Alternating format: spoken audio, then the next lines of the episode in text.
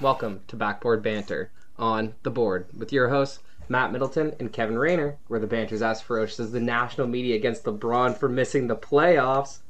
It's honestly a little disgraceful because you know next year if they come back and they're healthy and LeBron makes it all the way, they're going to be singing his praise as the GOAT once again. So it's kind of not okay.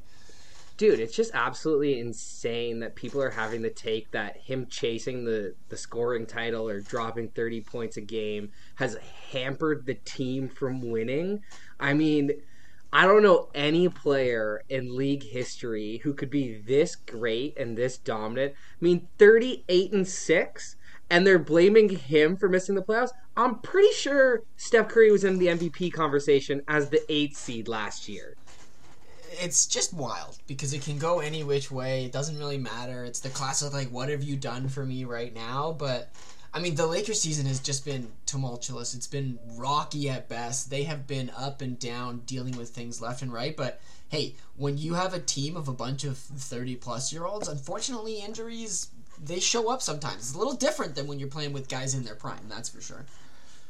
Absolutely, or a young ascending team like you know uh, Memphis is when with guys who haven't had all the accolades. Everyone's pointing to the fact that like, look at all the gold medals, look at all the individual honors, the MVPs, the All Stars. It's like okay, but outside of LeBron and AD, who was the last guy to make an All Star team on this roster? Like Dwight, Carmelo, and and and Westbrook haven't been on the All Star teams in a couple years now, guys. And Dwight and Carmelo are what a decade removed from being absolutely relevant in this league. I mean, the media's narrative was for this team to fail. They've been setting it up all season, and now that they're here, they finally get to pull those lines that they've been prepping out of the closet, talk about LeBron and how awful this is for him, how bad it is for the team. But you know what? Not the end of the world. Matt and I were talking about it. This Lakers team, they do have some options. They can figure it out, but let's put them in the past. Let's let's let's let's put it down on the Lakers. We don't need to talk about them anymore because there's some exciting basketball coming up, and our takes about basketball, they're coming true. They're not coming true. There's some curses. It's been a weird world for me and Matt over here. Man, I mean, the Raptors, they finally make my old prediction come true. They jump out of the play in, they get to the actual playoffs. Hopefully, they can hang on to that five seed and play, you know, Philadelphia. I'd love to see that in the first round. My Bucks, though, man, that take looking real weak right now. I mean, they're sitting some of their star players. They're getting ready for the playoffs. And Dallas, come on, Dallas, you're half game back of Golden State. Just get it for me. Come on. Uh, I also have to shout out Allison, who said that the Raptors would 100% be over 42 wins. So, at a girl, we love you. Thank you for that one. But the Bucks are coasting, man. They're chilling. You know, they they've been playing without their stars, letting them rest because they're all about that playoff run. And Dallas, well, I mean, Luka Magic, dude, anything's possible for that guy. I'd love to see them lock up the third seed, but can it happen? We don't know. And on my side of things, you know, MVP race, Embiid, he's been putting up numbers. He's been really trying to get, you know, his name in voters' heads. But Jokic is that current frontrunner, and I still want Giannis, man. I still want it for him dude, I think Giannis should get it, but I'm going to bring it back to Allie because she definitely knows more than most of the national media in the United States. Absolutely. Predicting that the Raptors would finish with 37, 36 wins. Come on, guys. Ugh. Know your basketball if you're going to write about it and have a living at it. Absolutely atrocious, my friend. But, yo, man, that Embiid take looking real strong right now. I would say Jokic and Giannis are ahead of him in, in my voting. I I hope that the rest of the media gets him over, but you know what? they're not the smartest sometimes. So anything could happen. It's been a crazy race. Everything's kind of coming down to the wire. It's wild that there's only like two, three games left for some of these teams. By this time next week, we'll be in the middle of the play in, so it's going to be really exciting. But let's pump the brakes a little bit on basketball we got to talk about the NHL a little bit right now because there is a guy who is putting up absolutely insane numbers, and the league has been pretty fun. Now, Matt over here, this sad guy, you know, we're not going to talk about Montreal today, they're sad, but let's talk about Connor McDavid because he is an absolute stud in this league hey man, I'm not too sad about Montreal. They got Cole Caufield, Nick Suzuki, this guy Joshua Roy just tearing up the QMJHL. They're gonna add another elite first round pick in either Shane Wright or Logan Cooley. They've got defensive prospects coming out the wazoo. I've loved what I've seen some of the new rookies do in Jordan Harris, Justin Barron. He sniped his first goal yesterday. It was beautiful. But yeah, get getting to the the cream of the cream in the NHL, Connor McDavid. This guy is absolutely insane. At 25 years old, so seven seasons in the NHL at this point, and only four full potential 82 game schedules because he got hurt in his first season. He's had the two shortened COVID seasons. The guy has five, 500 point seasons in the NHL, which ranks him 15th all time in terms of 100 point seasons, with just some absolute legends already of the sport. And if he gets two more, man, just two more, he'll be third all time in NHL history, which is wild. And I mean, me over here in Calgary, a lot of people over here are like, "Oh, poor guy has to play over in Edmonton." But you know, Ali over here, not quite an Edmonton local, but uh, just outside of Edmonton, you know, I gotta support all of the Canadian teams over here as like a not true hockey fan, but a, a, true Canadian hockey fan at the end of the day. But yeah, the kid has been insane. Connor McDavid doing lights out things, and it's always good when you can have a 25 year old starting to put his name into the echelons of greatness. Absolutely, man. I, I think he's going to go down as one of the best players of all time, top five player of all time for sure, I think. And, you know, it's hard to compare, you know, eras like we do in basketball. We always talk about the rules, the the dead puck era, all that kind of stuff. if Connor McDavid played back in the '80s, he'd score 300 points. I mean, yes, there was a guy named Gretzky who scored 200 points four times, but McDavid would get 300 points. That's just how dominant he is. Um, the level of play overall is amazing, and goaltending is miles and light years ahead of where it was back then. But yeah, man, I think that's really it for the NHL. Um, you know, it's getting down to the wire out there. I still think the Eastern Conference has some really great teams in it that are probably going to bring home the Stanley Cup. Uh, but your Calgary Flames, man, they're looking like the hot team in the Western Conference to come out and, and be that Western Conference representative. I've heard rumblings through the city. People are getting excited. They seem to think that something can happen. Me over here is like, okay, let talk about the playoffs start, and I'll, I'll, I'll bring out my Calgary Flames stuff, and I'll get pumped. But hey, man, always excited when when my team, quote unquote, is doing well. Definitely your team, man. But I think we're good to go over to the hardwood. Do you want to start in college, man? Because we had some wild games this weekend in college basketball. I mean, we were prepping it last week. We were getting excited to see what would happen. Starting in that Final Four, Kansas took down Villanova. I was sad. That was the end of my bracket because, you know, Villanova was the last team alive for me that may have had a chance. But that Duke UNC game made a lot of fans happy, a lot of fans sad. It was a good matchup, but it just wasn't enough for this Duke team. And I mean, did you call it, Matt? Did you say UNC was going to take Duke down? I can't remember. Man, I don't know if I said UNC was going to take Duke down. I really wanted to see Duke take the win in Coach K's final uh, final couple games.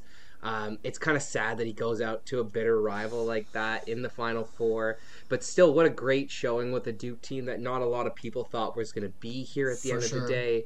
Um, man, I feel so bad for UNC though because they had a huge monstrous game on Sunday. Then they have to come out and play electric against Kansas, and they are until the injury strike. Man, I mean they lost three of their six man rotation.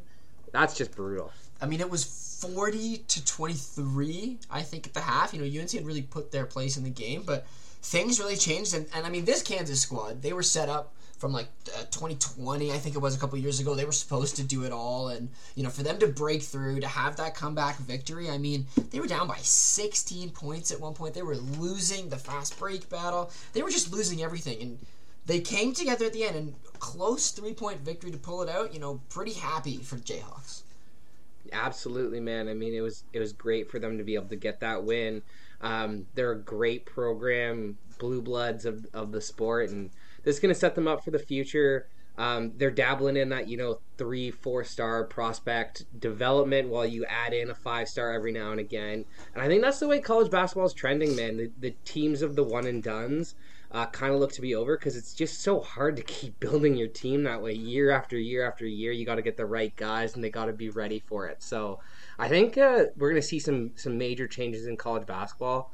So i think it's going to be good for the sport I mean, we're gonna have to talk about it in the future because there's some wild rumors and rumblings through the grapevine. I mean, there's certain teams that don't even want to have to play against certain teams anymore, so could be in for a big shakeup. But again, that's March gone. We're into April. That means that it is almost playoff basketball time, and Matt, the playoff race is almost set at this point, and the cherry on the cake. Everyone's excited about the Lakers being out. Not even to talk about that, but we're over here as Raptors fans, absolutely pumped, absolutely jacked that we have secured not a play-in, a playoff seed. We're going to talk about Raps later, obviously, but I can't not open this segment, Matt, without being pumped for our boys. Dude, absolutely insane. They already have 46 wins with three games left. If you had told me that at the beginning of the year, I would have been absolutely jacked up.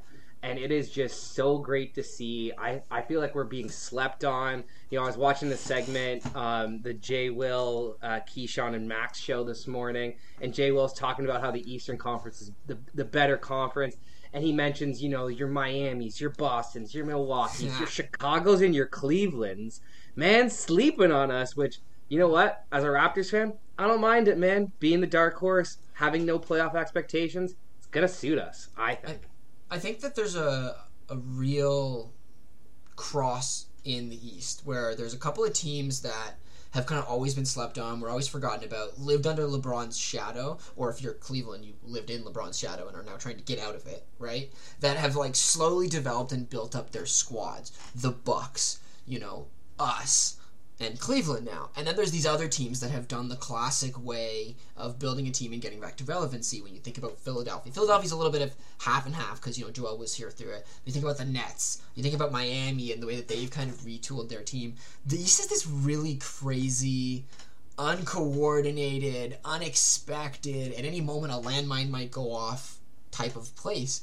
And that is, in my opinion, the best basketball when it comes to the playoffs. And we are going to be in for an absolute treat. And the fact that the Raptors get to be a part of it, the fact that we are the potential underdog of the East that could go on a run, I'm over here. Just I can't wait for playoffs to start. Dude, I'm too excited about it. But we'll we'll talk about the Raptors some more in Raptors chat. I mean, we're gonna do a big segment on Raptors chat because, I mean, we got to. um, do you want to talk about the play-in teams? Do you want to kind of see how it's gonna shake out? Where do you want to go from here, my friend? I mean, I would love to start with the Jazz because the Jazz are the current conversation of the time right now. Everyone online is trying to figure out what is going on with this team. People are ripping on Donovan Mitchell and Rudy because apparently Mitchell does not pass to Rudy. Now, there's tons of different ways to look at it and think about it, and I was trying to do my best to actually pay attention and watch some Jazz games because, as Matt knows, I don't really care about the Jazz. Like, they're a team that is just not on my radar because, as we've seen in the past, time and time again, they're going to fall short when it matters. And I'm of and I have two minds, right? Because on the one hand, I think Gobert is kind of getting left out to dry. I mean, everyone has Absolutely. seen the clip. Everyone has seen the clip of him absolutely backing down Klay Thompson in the paint. And I'm sorry, seven foot center in the paint on a six foot three guy. That's Six a free seven. bucket. You, you know what I mean? Obviously, the, the way he looks, he looks like I'm defending him in the paint. Okay, that's what happens when there's a seven footer in the paint. But on the one hand, there's that because I mean he is shooting 71% from the field, 80% at the rim. Matt, I'm sorry, you have a center who's shooting 80% from the rim on seven and a half attempts a game. Let's let's bring those numbers up. Those are rookie numbers, in my opinion. Who's averaging 15 and 15 for your team? Who's the defensive anchor for your team? Who's getting paid max money? I mean, I don't know what they got to do out in, in Utah, but maybe someone's got to sit Donovan Mitchell down and, and let him know look, man, yeah, you're our superstar. Yeah, you're the, the scoring cog. You're the offensive cog. We're going to need you for the rest of your career to play at this level if we have any shot at winning a championship. But please, please incorporate the second best player on our team because he is by a wide, wide margin the second best player on this team. And could you imagine if you know Joel Embiid and James Harden didn't pass to each other? Oh, if man. Kyrie and, and Durant didn't pass to each other, like it would be a nightmare. And that's why they're not working as a team. That's why I have no faith in them as a team because they're tier two superstars at best, anyways. And for tier two superstars to reach the promised land, to get there, you need to play together. You need to be a cohesive unit, and that they are not. and it's shown, right? I mean, they have 15 or so games this season where they've blown double-digit leads. They are they're not coming together as a squad. Quin Snyder has obviously lost that locker room in certain forms, and I worry that this team is going the Portland Trailblazers route, where Donovan Mitchell is going to end up like Damian Lillard in five years. You know, where they've done some things, they've been close, but the team was never able to get over the hump. And that's the type of situation I'm seeing for this team. And, and I don't know what the Jazz are going to have to do, but it's crazy that you can have this team that's been so relevant and had such great shooting splits and all of these things. And they're just going to fall apart. They're never going to get over the hump. They're never going to go all the way. Like, that's just the storyline that I'm seeing right now man, I love the Portland parallel right there because LaMarcus Aldridge being Rudy Gobert, being there before the young star comes in and kind of takes over, right? And then having to leave. I mean, if I'm Gobert, I'm going to be asked to be traded in the offseason. I got a another player who won't even pass me the ball on my team, and I am clearly our second best player. Like, I need respect. I need that's man, either fight it out in the locker room and play as a team on the court or break it up because at this point you guys aren't going anywhere. It, it, it makes me want to look back at their playoff runs in recent years and see where their defensive faults are because everyone can say yeah they're they're sitting off Rudy in the in the paint and letting the three pointer shoot cool but the way their offensive runs if you know that Donovan is not going to put the ball in Rudy's hands I'm sorry you only have to look at three other players when they do a pick and quote unquote roll together right so the, the Jazz are in a weird place, and I mean, we could probably rip on them for days, but there's there's so many other exciting things happening throughout the league. Like, I don't even know how to think about this team. Well, man, I think you nailed it right on the head. That when you've got two players who aren't passing to each other, you know, other teams can pick apart that that offensive scheme. And I think when you play defense a certain way, kind of like the Milwaukee Bucks do, Mike Budenholzer puts a ton of emphasis on collapsing back to the paint. Mm-hmm. Even when Giannis is the prime defender, which is a little wild because Giannis is the type of guy who can get those chase down blocks. It's why Luka was able to beat them, man. He saw that deficiency in their defensive scheme and would attack, would get the help coming, and then would kick out to the wide open three point shooters that they have. And Dallas has really figured out this league. They have an absolute generational superstar in Luka Doncic and the three point shooting to go around him to hit at the high rate clip that they need. It's like a lighter version of that Golden State Warriors team, and Spencer Dinwiddie is playing that Klay Thompson role to a T right now. I mean, they would be the scariest young team in the in the West if it weren't for your Memphis Grizzlies, and doing it without Ja Morant, wild they're my two favorite teams to talk about right now. Like just just like Besides this. Well, ob- obviously, like I'm always going to be uh, uh, talking about the Raps segment, but like if you talk about just teams that are doing exciting things that are coming together for very different reasons, and and you think about the last couple of years, right? Like we watched the Grizzlies, you know, unfortunately weren't enough against the Jazz last year. We've seen Luka and his struggles against the Clippers. But when I think about those matchups and going into this year, I swing hard for these young squads. I'm excited for these young squads. What Luka and the Mavs are doing are insane. And also, can I just say, it's kind of hilarious that Mark Cuban isn't talking about how we need to interconnect the, the, the conferences so that we get make sure that we get the best 16 teams in the league anymore. Because I'm sorry, the West ain't that team anymore, ain't that side anymore. But the Mavs are exciting. Luka has figured it out. Dinwiddie's been great for them. Their center rotations, right? Like getting rid of Kristaps because he wasn't working. Bringing in, they brought in what Bertans. You know, they, yep. they still have with um, Powell. Powell. They still have. I mean, Finney Smith plays really great for them as a as a wing player. You know, knocking and, down the threes, man. Absolutely. So they have a really exciting team, and I look forward to seeing the Mavericks out of the first round this year because it needs to happen, Matt. I want to see more Luka dude, I think they're 100% getting out of the first round this year. People are talking about them in the Western Conference Finals through that Luka Magic. Some people even think that they're a great bet to put into the finals. Um, I wouldn't go that far because those Phoenix Suns, man, I, they're just head and shoulders above the Western Conference right now. Um, when you have a team with this kind of greatness on it, and none of them have reached the promised land yet, I mean, CP3 is how many years into this league right now, and he is dying for a championship. So they've got their galvanizing factor. For me, the smart money's on on Phoenix coming out of the West. Absolutely, and Matt Matt remembers a time with the Raps when we were in our championship run and afterwards where we were never worried about the score because come the fourth quarter we'd figure it out. And the Phoenix Suns absolutely showed that last night against the Clippers. The Clippers, Matt, were this close to blowing a 39 point lead to the Suns. Now, the Phoenix Suns did not have Devin Booker, CP3, Ayton, Crowder. Okay, they were missing their core. All right, they put up nine points in the second quarter, but they put up 48 points in the fourth. Ish Wainwright, 20 points. Like this team has figured it out. Monty has these boys rolling. It's in the same way that Ime has the defensive, you know, conversation of the Celtics so strong as it is. This Suns squad has good role players. It knows what it's doing, and there's a reason why they have so many wins. And if you're betting against them, I mean, I'm not going to say you're wrong because again, there is some untested points for these boys. But you're you're not making a good bet, my friend. Not at all. Absolutely, and and the last thing that I really want to say about the the Suns here is that Dario Saric losing him last year in the finals was a big loss because they had Absolutely. only Frank Kaminsky to kind of pick up the slack.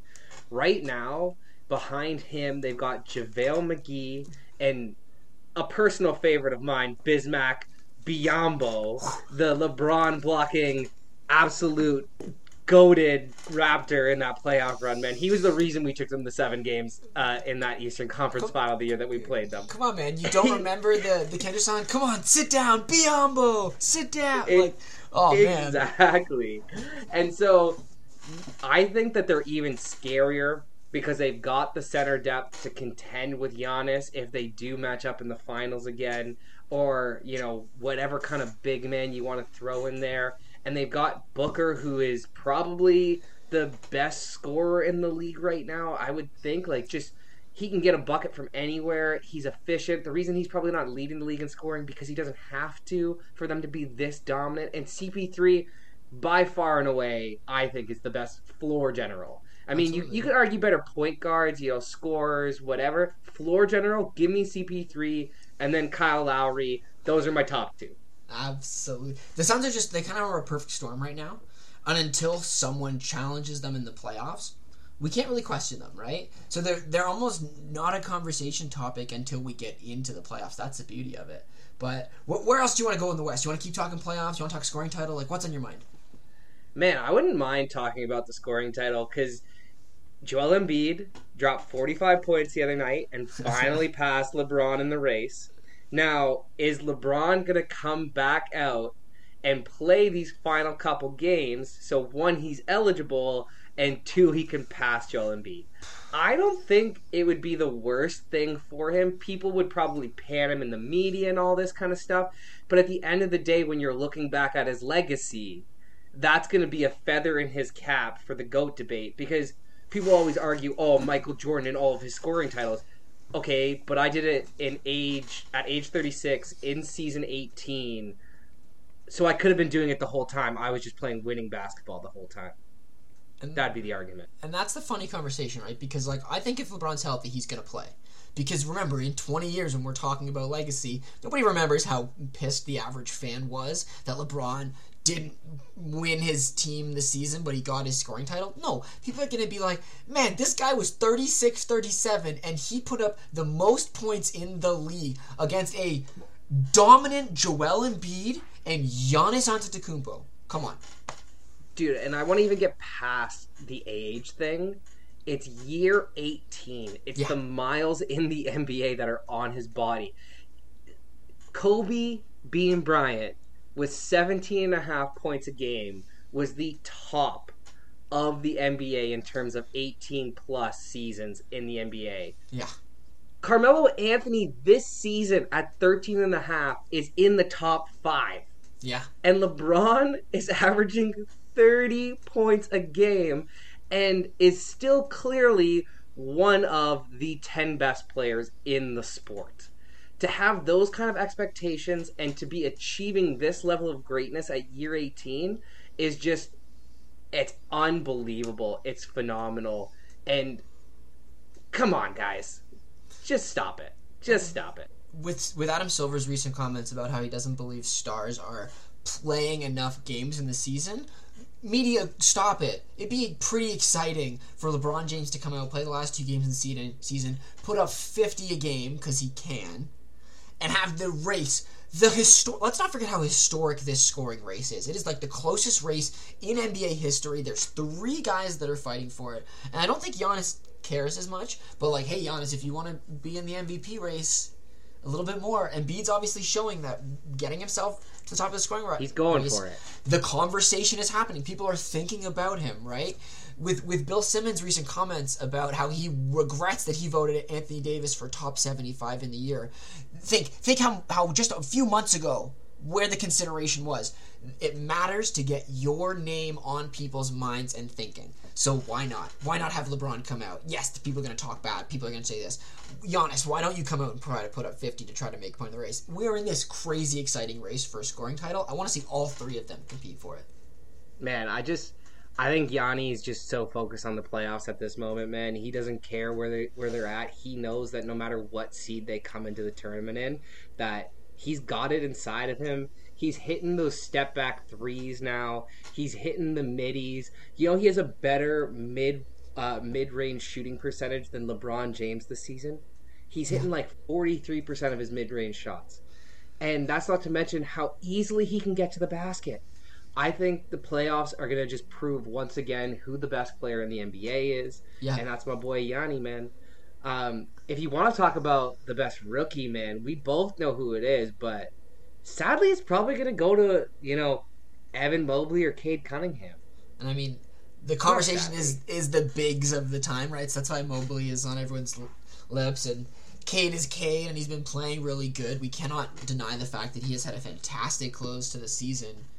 And there's there's so many ways to look at the rookie of the year conversation. You know, I I have I've heard some people talking about Cade does deserve it because you can't fault him for being on a bad team. Mm, while I agree with you to some degree, I disagree in another because Jalen Green, who's having a fantastic final week to the season, you know, scoring 30 plus points in five consecutive games. Gotta shout out that man because we knew Jalen Green was a bucket, but he was on a struggling team, and they are trash. I'm sorry. The Rockets, the Pistons, they're not good teams. They're not relevant right now. So, yes, in any normal year where you have a bunch of guys on bad teams competing to show who's going to be the best down the line, you look at Cade and you say, yeah, you're probably potentially the best player in this draft. But the real conversation has to be Mobley and Scottie. It has to be two guys that have brought their teams that were last year irrelevant in the modern media's eyes because you know Cavs without LeBron, Raptors as Raptors, and being competitive. If Mobley doesn't get injured, I think the Cavs are still closer in the race than they are right now. And Scottie has done some crazy things for the relevancy of this team. So I think the conversation has to be between those two guys. I would totally, totally agree with you that Evan Mobley would have the Cleveland Cavaliers closer to the playoffs and unseating the Chicago Bulls and closer to us, which would make me a little bit nervous. we wouldn't be locked into the playoffs like we are now. But the other hand of, you know, Cade Cunningham just putting up those points on a bad team is his usage rate and the place they run for him and, and everything is kind of going through him. Scottie's got we talked about this. He's got players above him. He's got to figure out his role. The other night, what do he have? Like 17 and 14 rebounds? Like he knows what he needs to do to be effective, and he's known it since day one. I mean, that's something that's crazy about our roster. We were talking about it beforehand. You know, if you'd given us a full season already with this team and we were in year two, I honestly think that we'd be one of the best teams in the NBA just because of the continuity. The fact that Precious had to learn his role. At the beginning of the season, he was taking it coast to coast too often and missing layups or rushing three point shots. Chris Boucher was just hanging out around the three point line because he thought that was his role.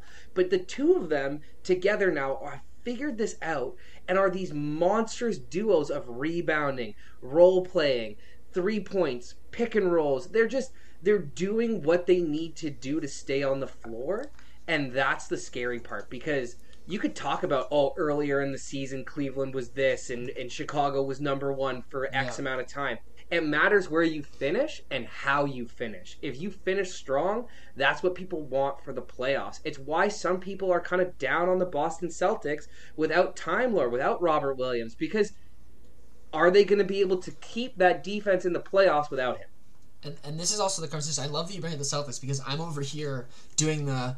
We look like we could be the Celtics in five years. You know, the team that has young stars that went to an Eastern Conference final with these young stars were trying to claw their way back, right? And so I love that comparison, but also the idea of injuries and how one little thing can help us. I think about how OG has been injured and how that has affected us. I think we have a 3 0 week. I think we beat the Miami Heat with another lockdown defender in OG. So, like, when you when you go back to the rookie of the year conversation, when you think about the versatility of Scottie, and you think about the defensive monstrosity that Mobley is, they're such different players. They're such different guys, and in any other year, they're both runaway rookie of the year candidates by far, right? And what it's going to come down to is the individual people who get the votes are going to decide what is more relevant to me looking at a center coming in and being a defensive monster, having to figure out the nuances of this position that is kind of dying but also is evolving, where everyone has to become a center in their own way, is so important.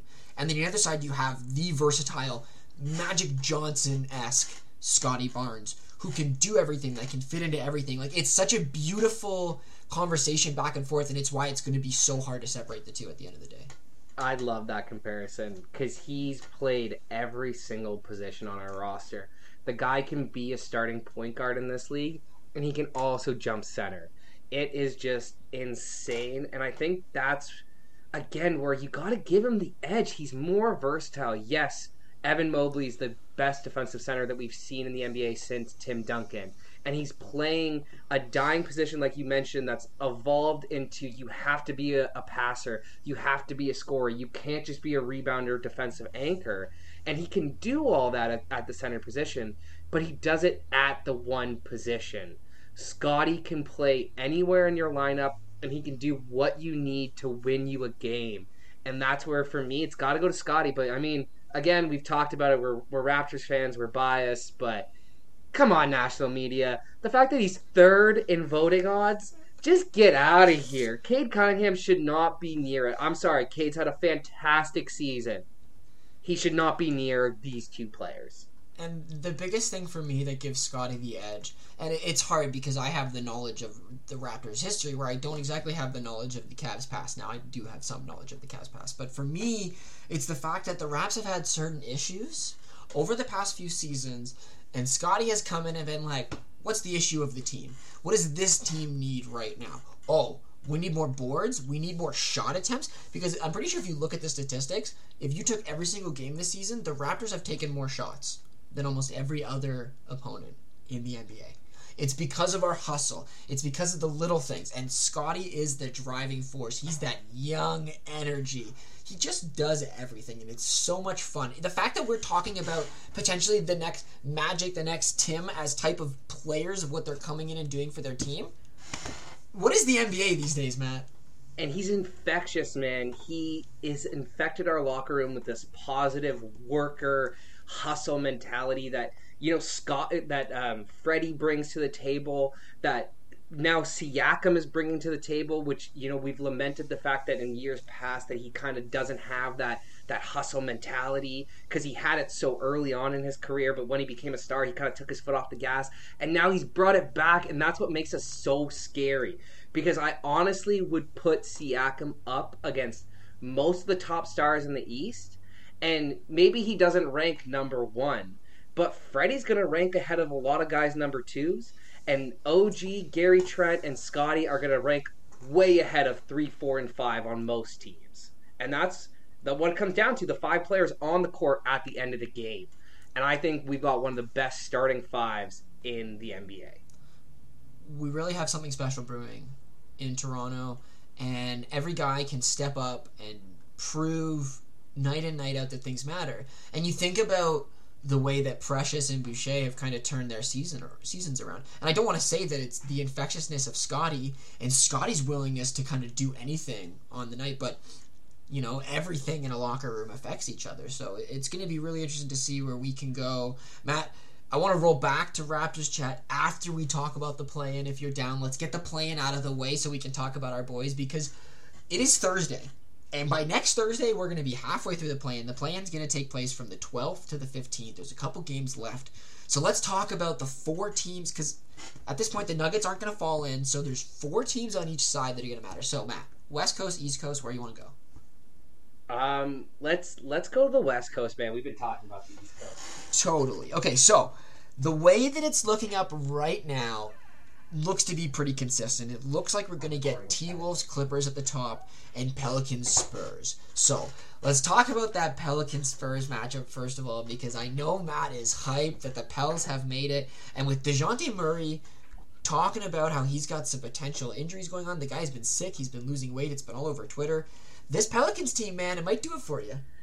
Uh, buddy, the fact that they're even here at the moment when about halfway through the season, maybe even two thirds of the way through the season, they were almost dead in the water in this Western Conference. Just goes to show you how well they've been playing towards the end of the season. I think that they've really got it, um, you know, locked up against the Spurs to at least advance into the next play-in game.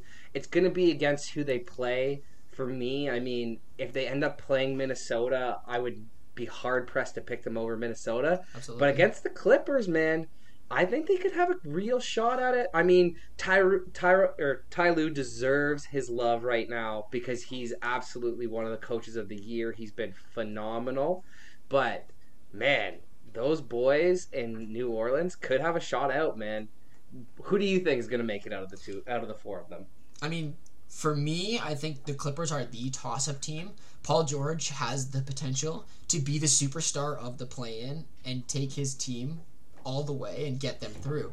But for me, I think I'm with you, man. I want the T Wolves into the playoffs. They've had such a good season. I think it would be a shame for them to miss the playoffs and get into a full seven game series. And the Pelicans, man, CJ has been such a good pickup for them. They are hungry. And if you're going to try to convince Zion to stay, you need to win a play in series, two play in games, and then be quote unquote competitive in a five game series against, obviously, you know, the Suns. But it'll probably be a Man, he's. He's getting close to playing. How crazy would it be if they were able to win play in games and have him come back for the playoffs?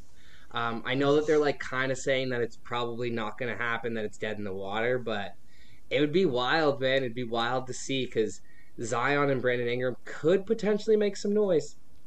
Absolutely. And the only thing that would shake this up is if the T Wolves win out and the Nuggets absolutely falter and then the Nuggets are in and then I'm sorry, nobody's beating the Nuggets. They'll be the seventh seed guaranteed no matter what. But I think the West is pretty consistent. You know, nobody really believes in the Spurs, and it's really whether the Clippers can find a way through the Pelicans or the T Wolves, in my opinion.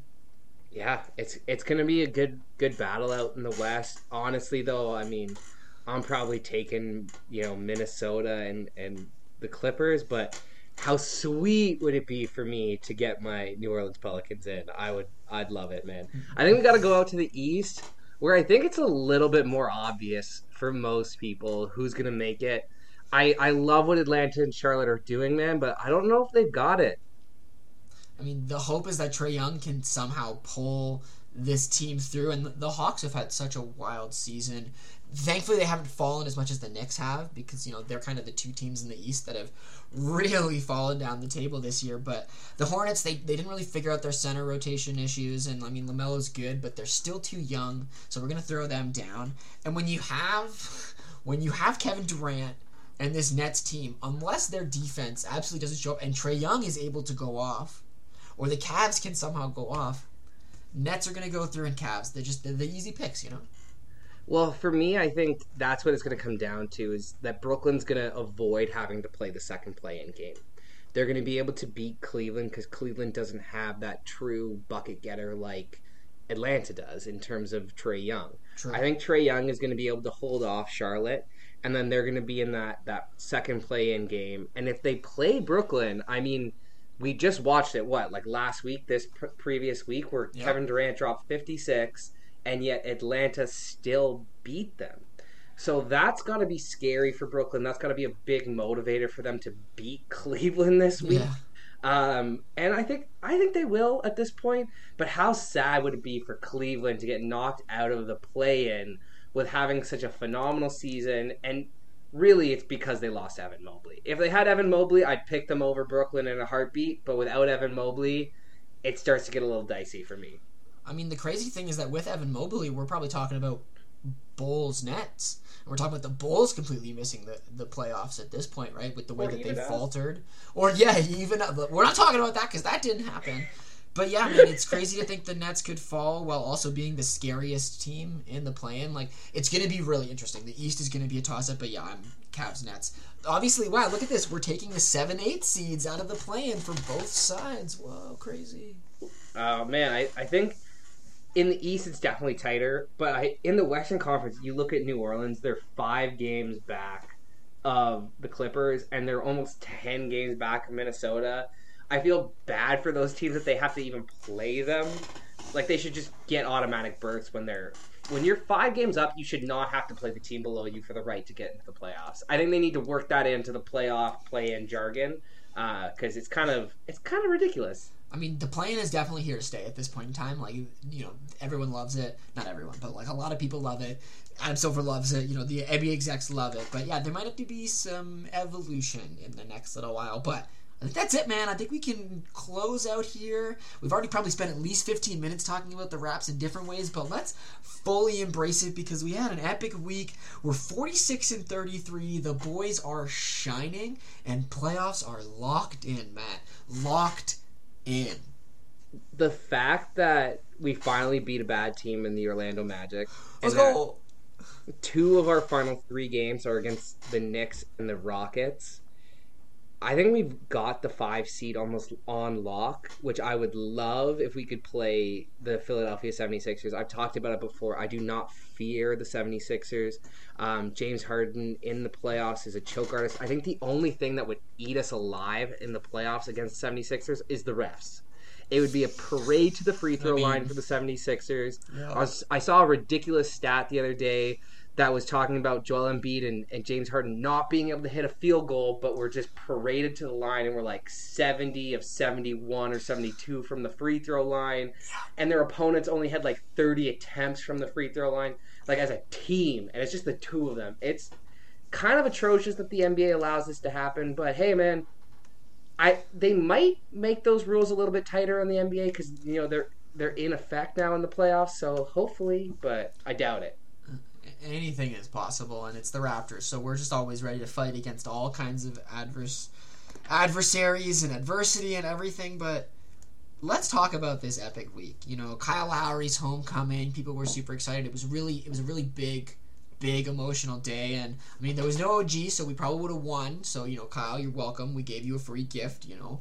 I don't know how Max Strus hit seven for nine on his three pointers. You know, Oladipo was six for nine as well. They Do were it just again. Yeah, exactly. Knock those shots down again, please. But you know that was our one tough L when you think about the Magic. You know, unfortunately we had to play our starters more than we wanted to. But Freddie went off. Scottie had a good game. And then against the Hawks this week, dude, Siakam and Scottie show. Double doubles for both of them. Six offensive boards for Scottie. Like, just the icing to our season to lock it up. The fact that it was 103, 103 towards the end of the game, and the Raps were like, no, no, no, actually, we have another gear. We were just Let's go. playing around with you. I mean, we played Malachi Flynn, Delano Banton in those in this game. They got some actual minutes during real time as opposed to just garbage time like they normally get, Yup. which I I loved. You know, Nick Nurse is kind of playing around just before the playoffs, seeing if anybody is ready to kind of get inserted if anything happens. Um, but man, I feel like we are the biggest dark horse in the NBA Eastern Conference and maybe in the NBA totally. Everyone is sleeping on us. The the American media does not talk about the Toronto Raptors at all, and they should be, man, because we have an all NBA caliber player in Siakam, another potential one, definitely an all star in Fred VanVleet, and what could be, you know, one of the 10 best players of the next decade in Scottie Barnes. I was listening to JJ Redick talk about how he might develop into a nice two or three option on a championship team. And I'm like, JJ, throw on some more Raptors games, man. Because this guy is going to be a number one. He might not be the ultimate scorer, he might not ever average 30 points a game, but the man is going to average like 25, 10, and 10. I, I would put money on it today that Scottie's going to have a season like that in the near future in the NBA. I mean, when I think about you know him and Cade's trajectory, right? Like you switch their positions around. You know, if we had gotten our fade for Cade and Detroit had have gotten Scottie, I think within a year or two, Scottie could be putting those numbers up. You know what I mean? Like he has yeah. the prowess, he has the drive, he has like the young gusto, and he knows now. I think that the other the other thing that makes me say maybe he couldn't do that is that I think that he's the exact person to thrive in Raptors basketball, to thrive with a nation behind him, to thrive in an organization that knows what they're looking for. And he is that perfect, versatile, little bit of everything, can do it all guy. And he and he knows it. He knows it so hard, and it's so beautiful to watch for a rookie. Man, he and Kyle had a little bit of a moment at the end of the Miami game, and a reporter asked Kyle about it, and Kyle said that he was a perfect fit for our organization. You know, he's he's about winning and about team play above all else, and that fits into our culture because eventually one day we're gonna give him the keys to the car, and he's ready to drive it and uplift everybody else around him. And if you think about our under 25 core with him, Gary Trent Jr., and OG Anunoby, like we could be scary for the next decade plus and we wouldn't even have to hit on any of our real draft picks. It's it's wild to think because Masai's normally a pretty good magician in the 20 to 30 range. And let's also not forget that we don't have a first round draft pick this season because we moved back because we knew that it wouldn't matter because our team has the right pieces that we want right now and we need to develop them. And also, let's revisit the Thad Young trade, Matt let's just revisit it real quick because the guy has been fantastic. He has figured out a role. Figured it out. He has become the three-headed role monster with Chris, with Precious. The three of them know, hey, the five guys that are starting squad all do these certain things, and at any one point in time, one of them needs to come out and rest, or two of them. And the three, these three guys know exactly what they need to do to come in and be that cog to fit in those missing pieces of our offense, of our defense and we kind of have a bench, Matt. We kind of actually do have a bench. Now, we still need to rely on 45 minutes probably a game from our starting five, which is terrifying because if one of them goes down, we're in trouble. From our but guards specifically. Yes. From our guards specifically is what we need. But at the end of the day, because Scottie can slide into a point guard kind of role, I think we've got to be one of the most annoying teams to play in the NBA because we're all six eight all six nine and we're long, we're lanky, we play defense and we hustle. It's it's beautiful and Thad Young, you're right, has figured out his role. Defense and three point corner shooting. Out of nowhere. The guy has been absolutely knocked down and Precious and Boucher, we've mentioned them earlier, have figured that out as well. The fact that, you know, Malachi and, and Delano are just kind of auxiliary pieces on our bench at the moment is just kind of music to my ears. The fact that we don't need them to step up and they have the potential to step up, I love it. And let's also not forget that like Siakam has the confidence to be a ball handler, to get the rebound and push on the fast break. Things that we know Scottie can do. Things that we know Fred can do. Things that even Gary has proven that he's can doing, right? Or but, OG. absolutely, but like I was always worried for a time with Siakam that when you get the ball and you go on a fast break, he'd be looking for the outlet, and if the outlet's not there, he's going to rush through at something. But he, the intelligence through the confidence in his game coming back is really shining through. And at any point in time, we have somebody on the court who I could confidently say, put the ball in his hands and make something happen. And that's with any one of our starting five sitting. And that's pretty insane for a starting five. Yeah, man, I, I could not be happier about this team. Um, it's going to be absolutely unreal to watch in the playoffs. I can't wait to see it unfold. You want to do some mystic predictions, some hot takes, my friend? Yeah, definitely down. I think we've made it. You know, we could look ahead at Raps Chat. There's three games, but I don't think it matters. So let's talk about predictions. Let's talk about takes. Me, I mentioned it earlier slightly. I was talking about this team because they have faltered, but I just don't want to see it, man. I'm sorry to Norman Powell, but the Clippers, they're going to fall short. They're not going to make it through the play in. And who knows? Maybe this time next week they could be in that final game and I could be begging them not to win. Oh, poor Norm, man. But man, I gotta go with the easier playoff race in the in the Eastern Conference. That play in Brooklyn and, and Cleveland are definitely gonna make the playoffs for me. I'm sorry, Atlanta. I know you were in the Eastern Conference Finals last year, but maybe next year. And I can't believe it, man. We are so close. Playoff basketball is around the corner. The best time of the year. We went through March Madness, but we're about to get some April, May, and maybe even June madness coming up because the best playoffs, I think, are on the horizon. Absolutely, my friend. Ah, oh, I think you're good to wrap us up. Well, perfect. Thanks everybody for being here. Follow us on Twitter and Facebook at The Board Sports. Like, subscribe, give us that thumbs up, and check out theboardsports.net for new episodes and blog posts and we'll talk to you next time.